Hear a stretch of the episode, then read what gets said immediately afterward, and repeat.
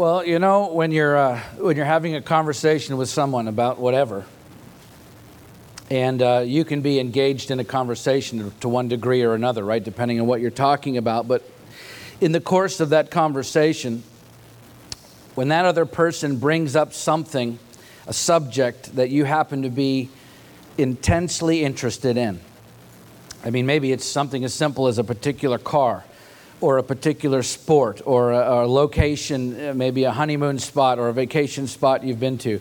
Maybe it's a, a movie or a series of movies or a, a boyfriend, a girlfriend, a, a particular piece of music or some famous person. You know, all that it takes is to hear the word or name that describes that object or that thing or that activity, place, or person, and all of a sudden something shifts in that conversation inside of you because you're now engaged in that conversation in a different way than you were to begin with. Sometimes you can feel your, your pulse even uh, quicken a little, your, your ears maybe perk up, and your, your heart and your mind engages in that conversation in a deeper way because you're heavily invested emotionally or, or physically or financially or whatever it is, maybe a combination of those things, in that place or that person or that thing.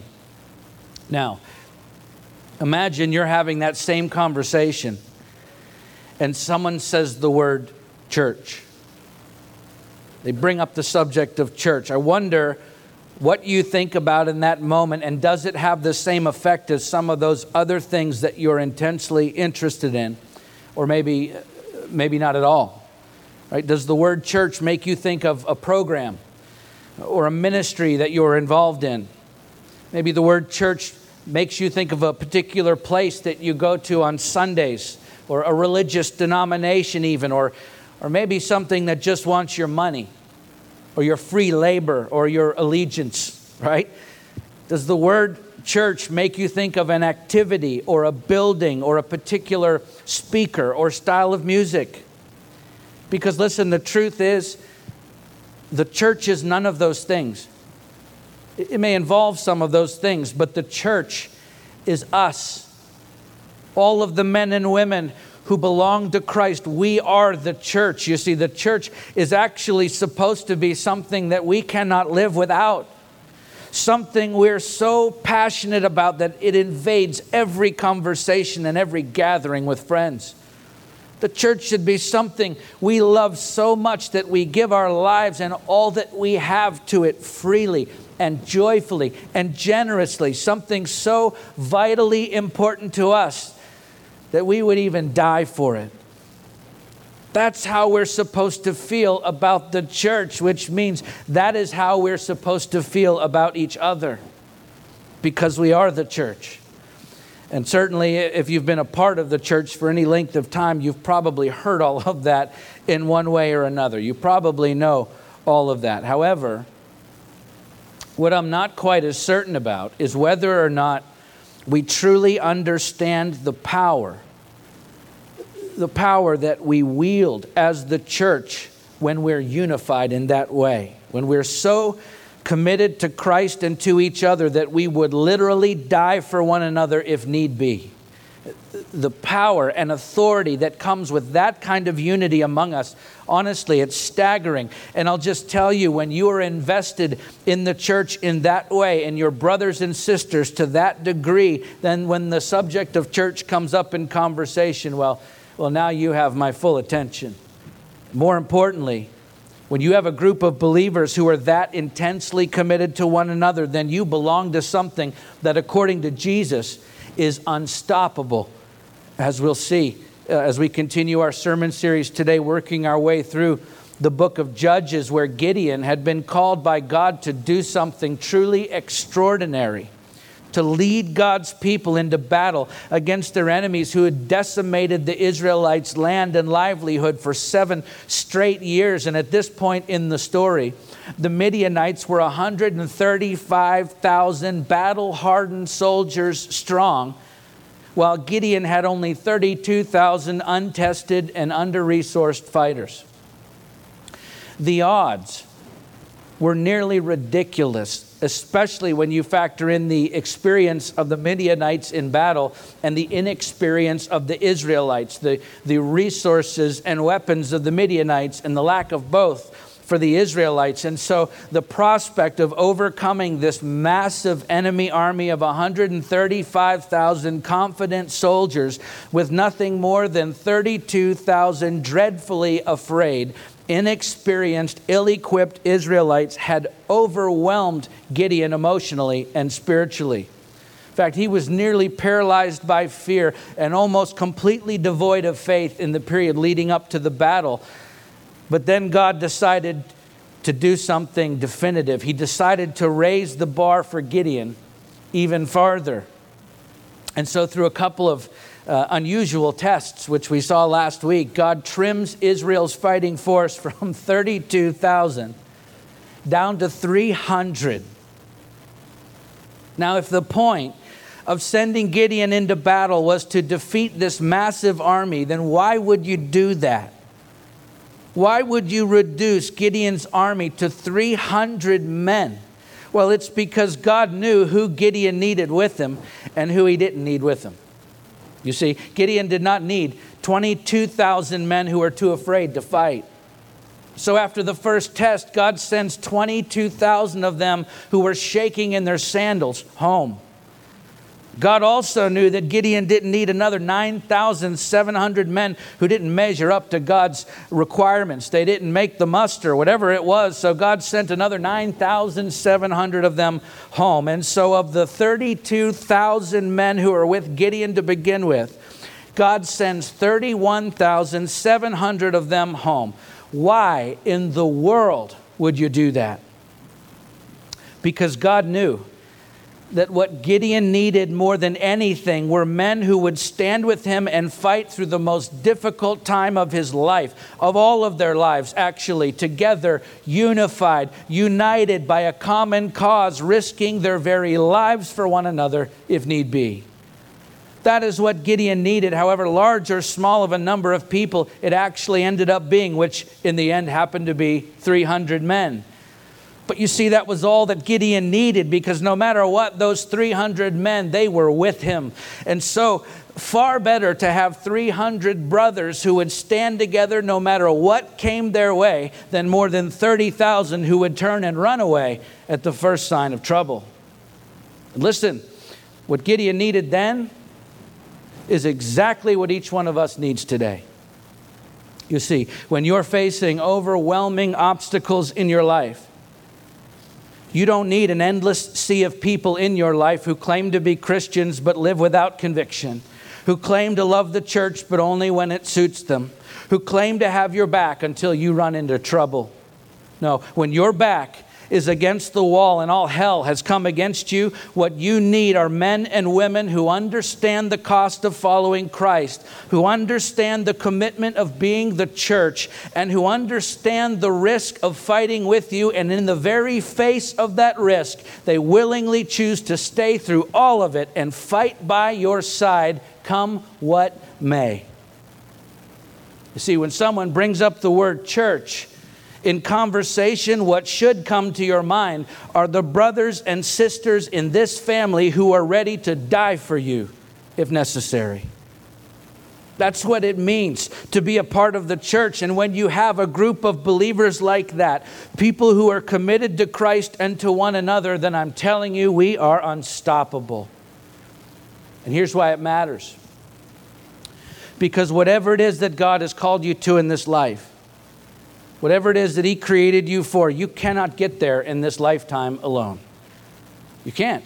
You cannot accomplish in this life what God has created and called you to accomplish on your own. You cannot, which is why He instituted the church, which is why He gave His great commission to the church, which is why He gave His Holy Spirit to the church, which is why His holy word was written to the church. Because just as Gideon was never meant to go into battle alone, neither are we.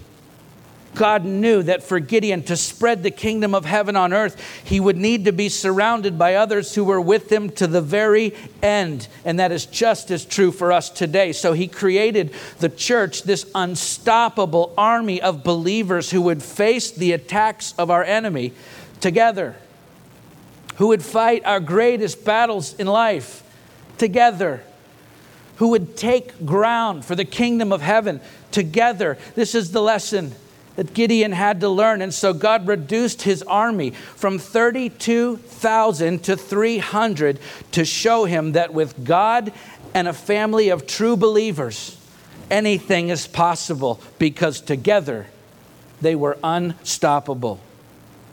I'm telling you, there's so much we can learn here from Gideon and his 300 men, and we dare not miss it because it could not be any more relevant for us today. So let's pick up the story where we left off last week at Judges chapter 7, and we'll begin by reading verse 19 to the end of the chapter.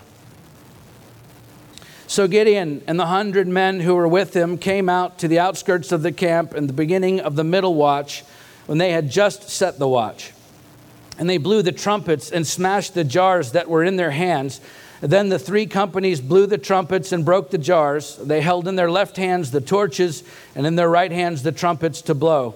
And they cried out, A sword for the Lord and for Gideon. Every man stood in his place around the camp, and all the army ran.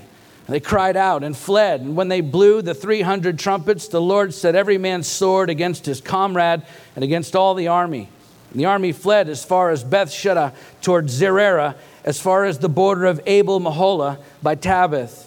The men of Israel were called out from Naphtali and from Asher and from all Manasseh, and they pursued after Midian.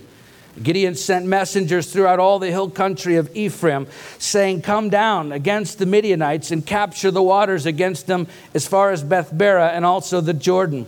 So all the men of Ephraim were called out, and they captured the waters as far as Bethbara and also the Jordan. And they captured the two princes of Midian, Oreb and Zeeb. They killed Oreb at the rock of Oreb. And Zeeb they killed at the winepress of Zeeb. Then they pursued Midian, and they brought the heads of Oreb and Zeeb to Gideon across the Jordan. So Gideon splits the 300 men up into three companies, and they spread out around the enemy camp with nothing but trumpets, jars, and torches. Keep in mind, they've been depleted by the Midianites ravaging their land and their homes for seven years. They're without a weapon. So at the beginning of the middle watch of the night, which is actually a significant detail from a, a tactical military standpoint, okay, uh, we know from the second century BC Jewish book of Jubilees in chapter 49 that at this point in ancient Near Eastern practice, there were three watches of the night. Later on in the history of the Israelites, probably under the influence of Roman culture, they adopted a, the division of four watches. But at this point in our story, there were only three, uh, with the middle watch beginning at 10 p.m. The reason that is significant is because of the state of the enemy soldiers at the beginning of a watch in the middle of the night. Okay? Those who were just ending their watch were tired. They were ready to go to sleep. Those who were beginning their watch have just been woken up out of a dead sleep, and everyone else in the camp is already fast asleep. So no one is sharp at this moment. And so if you're going to launch an assault against 135,000 soldiers with just 300 men, this would be the optimum time to do it. And so imagine either being asleep or nearly so. And all of a sudden, out of the pitch blackness of night comes a deafening blast of 300 trumpets, and then the violent crashing sound of 300 jars being shattered, and then the sudden appearance of hundreds of torches all around the perimeter of the camp, and then a thunderous war cry all at one time. The shock and timing of all of that together throws the army into an absolute panic. And remember, uh, earlier in the chapter, it says their camels were too many to be counted.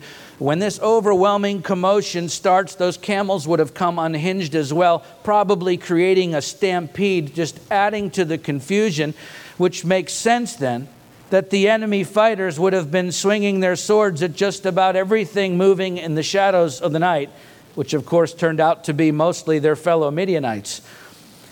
The result is breathtaking A huge number of enemy fighters are killed by their fellow soldiers, the majority of them, as we'll see, while the rest retreat from their camp. And so now, not only do the Israelites have the enemy on the run, but they have thousands of swords and weapons at their disposal from those lying dead at the camp. Now, you know that for those 300 men to walk up to that enemy camp in the dead of night with nothing more than clay jars, torches, and trumpets took a serious amount of commitment and resolve to each other. I, I guarantee you, those men were not only prepared to fight together that night, but they were prepared to die together if need be, unlike the tens of thousands who had just been sent home. But you see, that's all that Gideon needed because when the people of God are united in one spirit, with one mind, fixated on the cause of Christ and driven by a common love for Christ and for each other, then the enemy cannot stop you. When Jesus asked his disciples, Who do you say that I am? Simon Peter replied, You are the Christ, the Son of the living God. And Jesus answered him, Blessed are you, Simon Barjona, for flesh and blood has not revealed this to you, but my Father who's in heaven. And I tell you, you are Peter, and on this rock, I will build my church, and the gates of hell shall not prevail against it. Matthew 16, 15 through 18. This conversation between Jesus and his disciples took place at the base of Mount Hermon in Caesarea Philippi, which we know from ancient Jewish and Greek literature, including biblical literature, was considered in ancient Near Eastern culture to be the gateway to the underworld. It was actually a sacred place to the worshippers of Baal. We've unearthed through archaeology over 20 pagan temples there. In fact, in Judges 3 3, it is referred to as Mount Baal Hermon. And before it was conquered by Israel, it was an Amorite stronghold ruled by the two kings Og and Sihon, both descendants of the giant clans known as the Anakim and the Rephaim, which you'll remember if you were here when we worked through the book of Joshua together. We also have ancient Ugaritic uh, Canaanite texts that describe this place as home to the pagan god Moloch, who's associated with child sacrifice in 1 Kings 11 7 and Leviticus chapters 18 and 20. We have ancient Babylonian texts that describe an underworld cult of the dead with lists of deified ancient warrior kings and pagan gods who they believed to reside at this very same place. Likewise, in ancient Jewish theology from the Second Temple period and extra biblical writings like the book of First Enoch, we have descriptions of these giants or watchers, as they're called, descending down to Mount Hermon to this very spot before carrying out their evil deeds described in Genesis 6 1 through 4. I could go on and on about the pagan history, the pagan roots of this place where Jesus is standing. The point is, everyone knew what this place represented the very gates of hell itself. And that is precisely where Jesus stood when he said, On this rock I will build my church, and the gates of hell shall not prevail against it. If you translate the phrase, the gates of hell shall not prevail against it, uh, in the, the literal rendering from that phrase from the ancient Greek says, the gates of Hades shall not withstand it.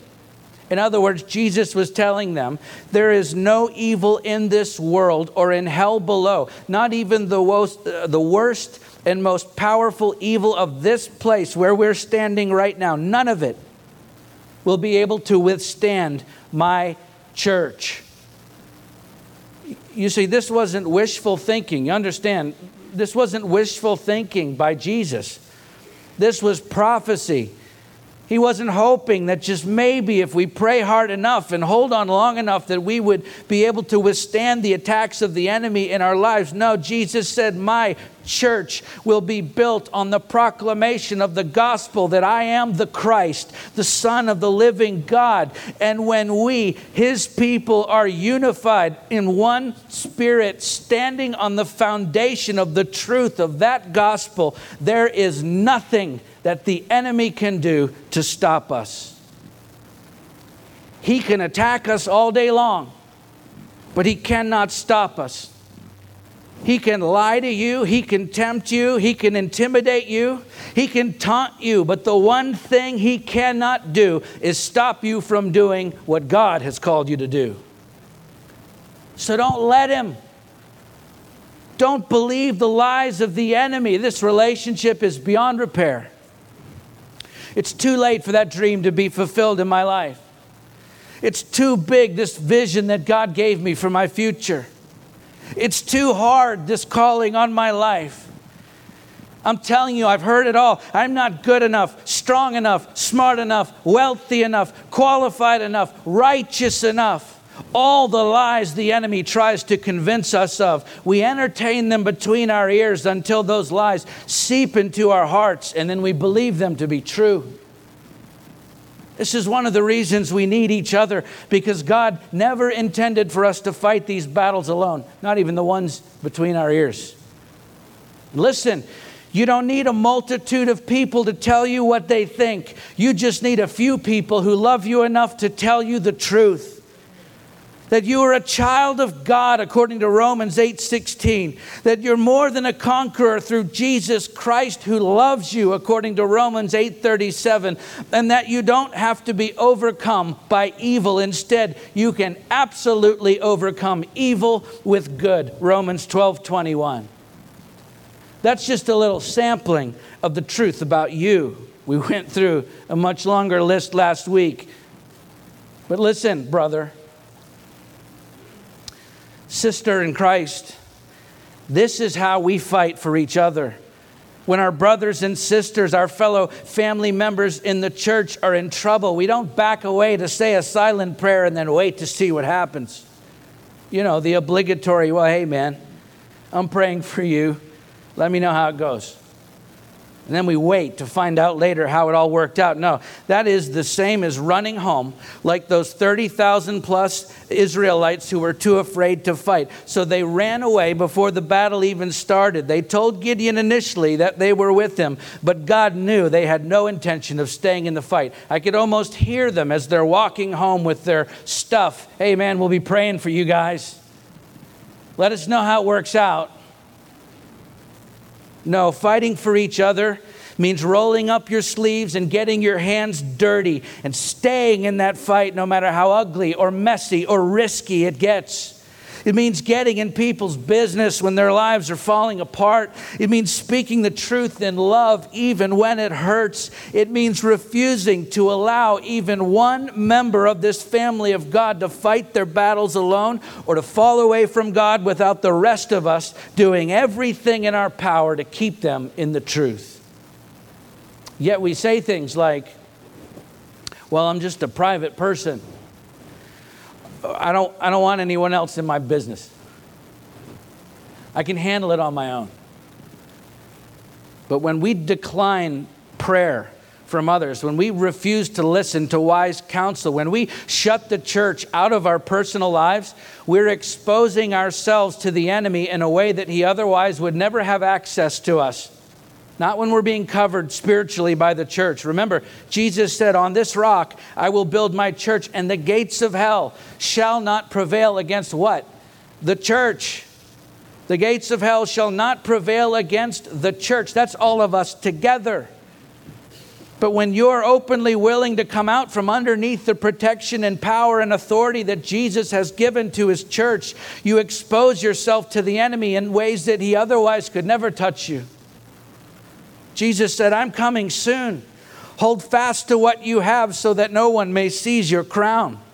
Revelation 3:11. If you read that in the ancient Greek, the word seize, lambano, in the Greek, it's not referring to this forceful seizure of something. It's not referring to something being ripped out of your hands as we think of it in the English. No, it's more in line with the idea of allowing someone to have what should be yours. Now, keep in mind, this is a letter to the church. You see, the enemy cannot stop the church. But we can stop ourselves when we walk away from what God has given us, just like those 30,000 Israelites who walked away from the victory that could have been theirs. They were still God's people. They still belonged to Him, but they allowed others to have the reward that could have been theirs had they held fast to what God had given them, namely the family of God. James, the brother of Jesus, said, My brothers, if anyone among you wanders from the truth and someone brings him back, let him know that whoever brings back a sinner from his wandering will save his soul from death and will cover a multitude of sins. James 5 19 and 20. You see, this is the church being the church. This is us fighting for each other, no matter what it takes. This is the lesson that Gideon was fast learning. Let's keep reading. Chapter 8, verses 1 through 3. Then the men of Ephraim said to him, What is this that you have done to us, not to call us when you went to fight against Midian? They accused him fiercely. And he said to them, What have I done now in comparison with you?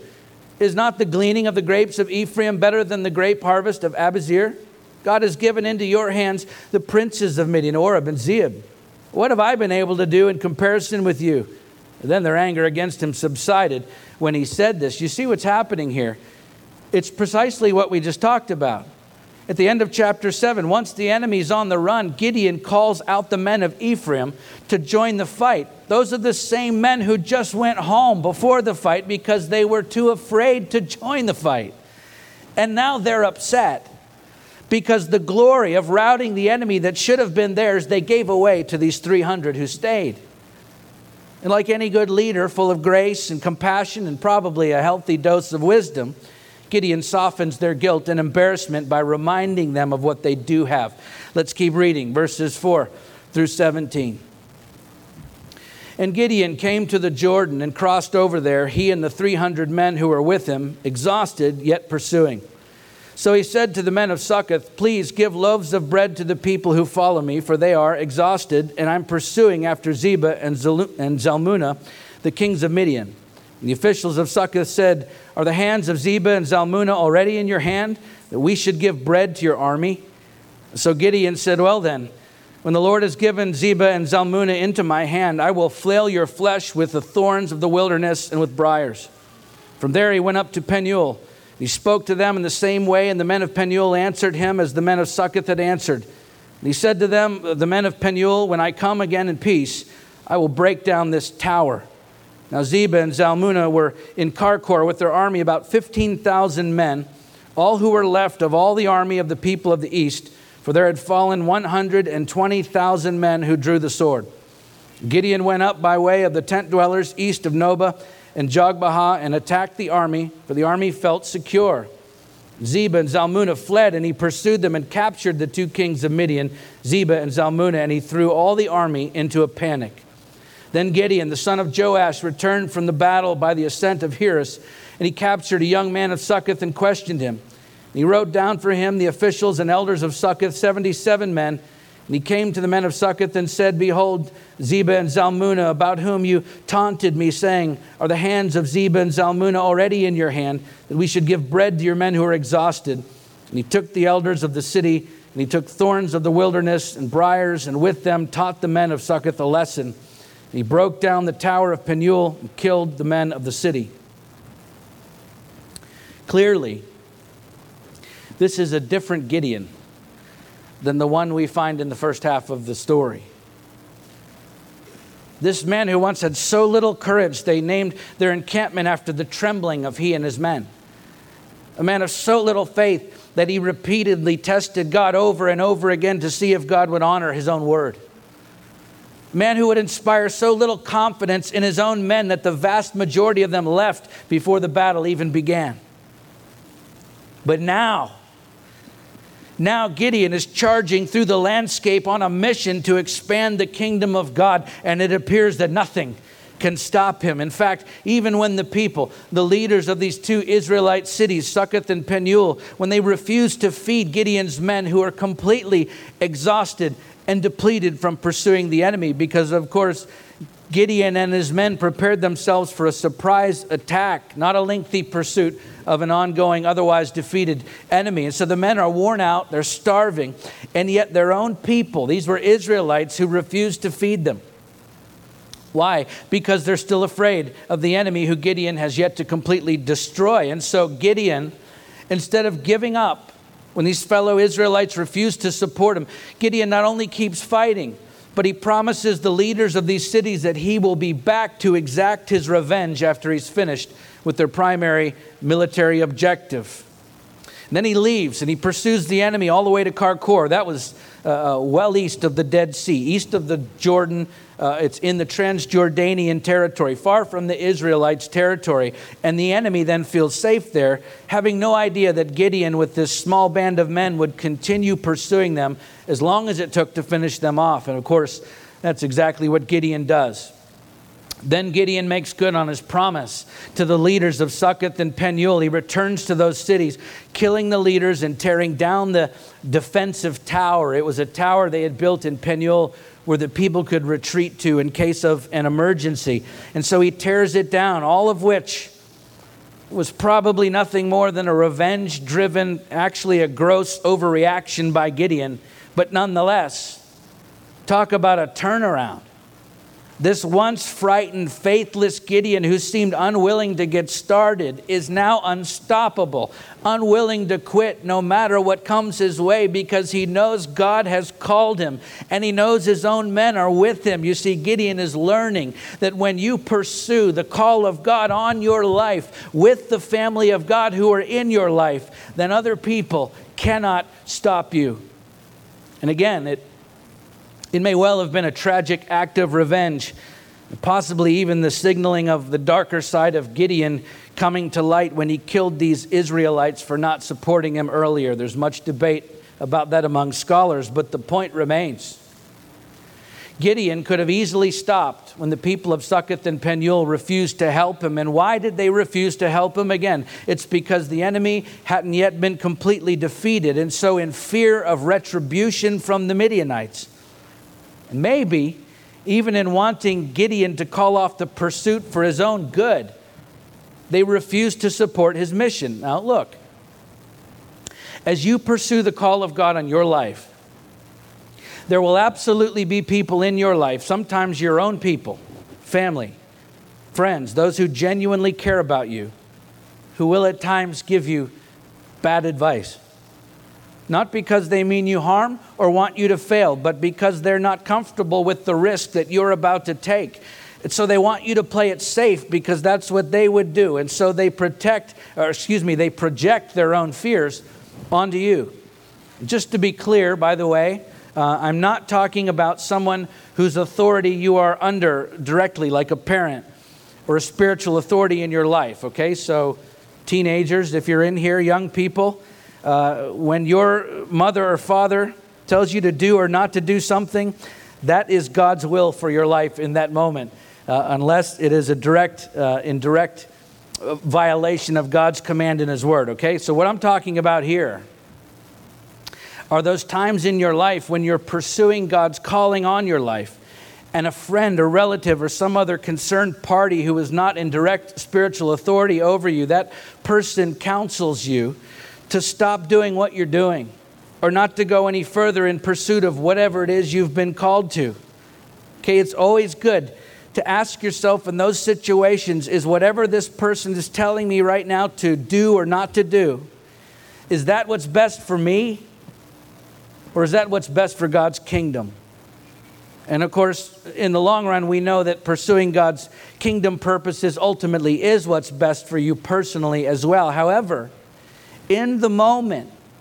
Pursuing God's call for your life can often involve a lot of risk, a lot of sacrifice, a lot of personal cost. And what you will most often find with those naysayers, people who advise you against the pursuit of that calling, is they don't want to see you take those risks or make those sacrifices or have to pay those personal costs because they care about you.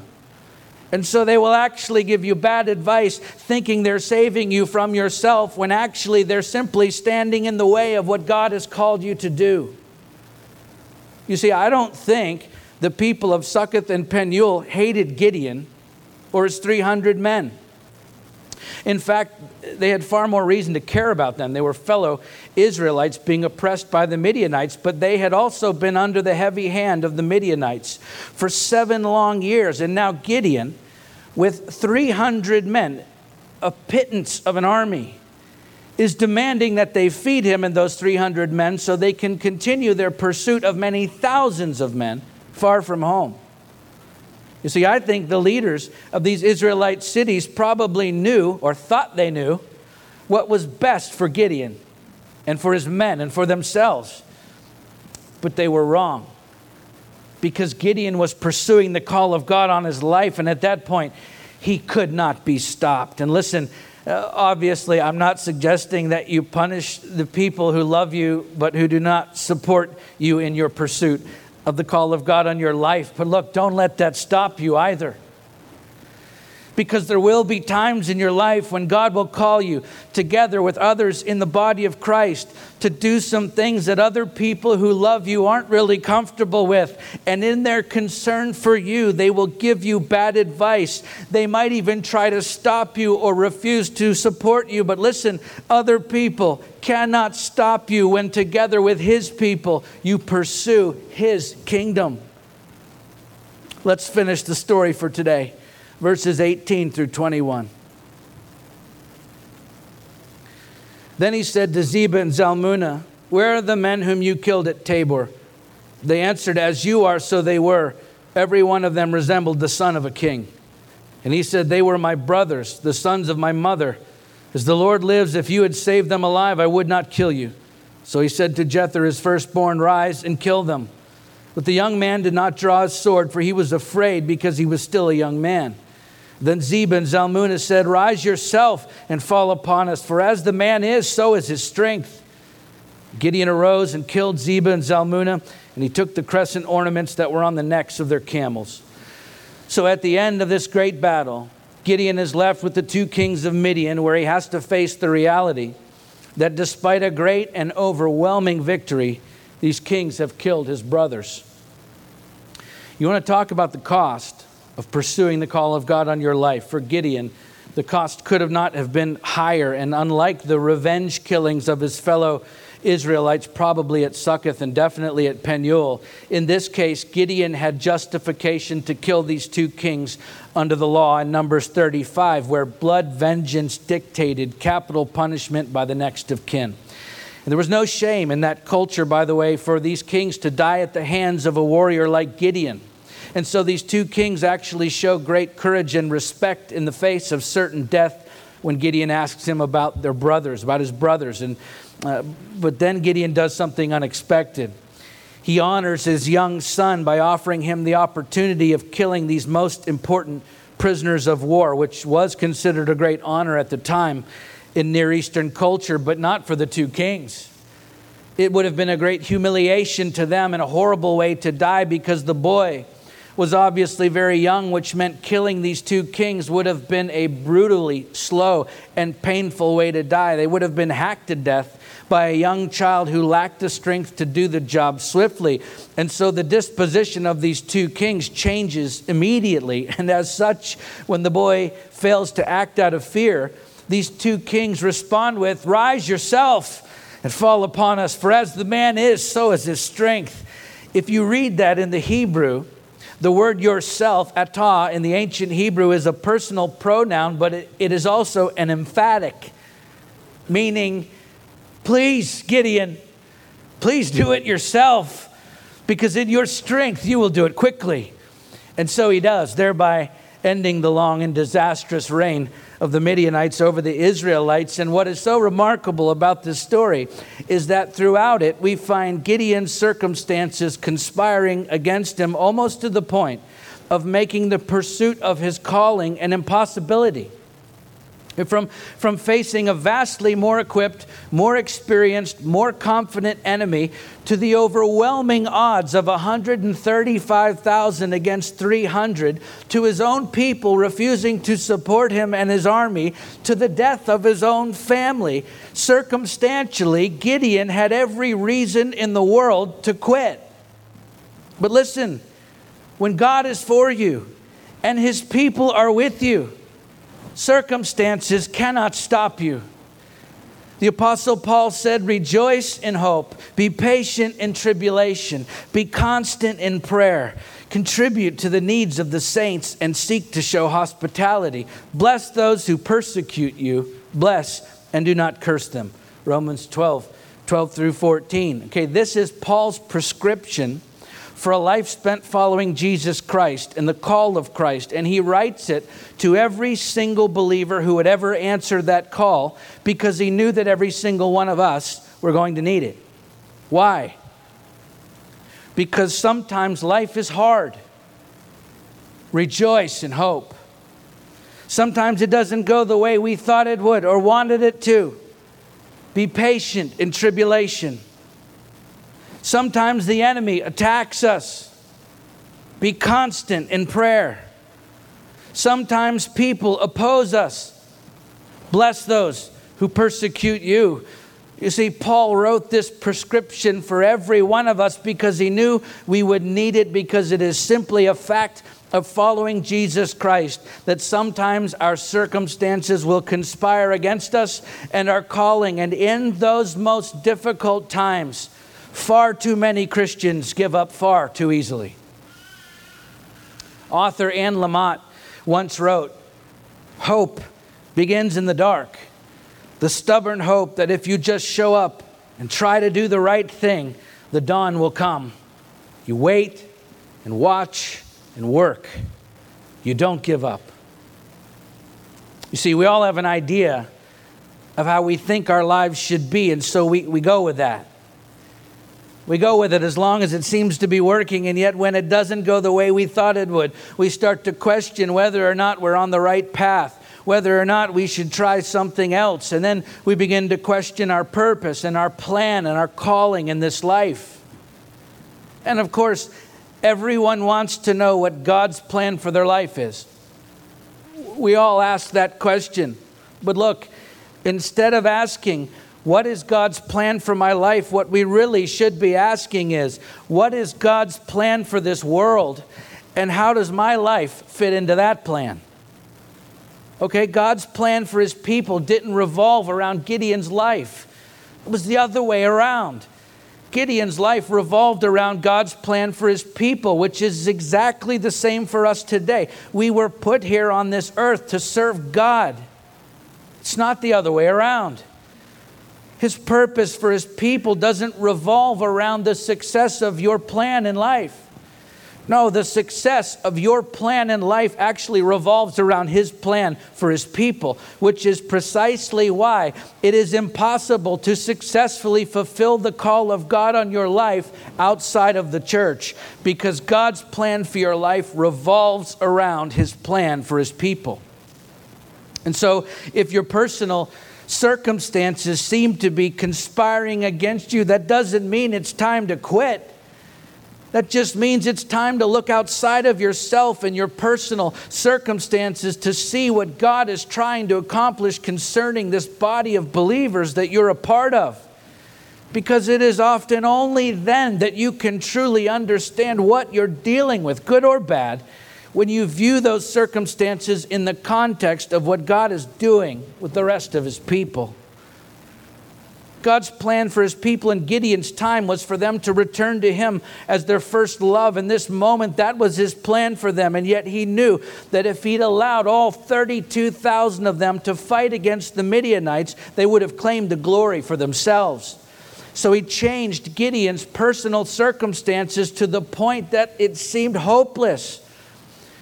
300 men, inexperienced, ill equipped, scared to death. His own people refused to help him, his own family murdered. Gideon's circumstances made continuing on with the plan seem like lunacy. But you see, God's plan didn't revolve around Gideon's circumstances, it was the other way around. And once Gideon and the 300 who were with him understood that, there was no circumstance on earth that could stop them from doing what God had called them to do. Okay, the truth is, we are all called to the same calling in this life, every one of us.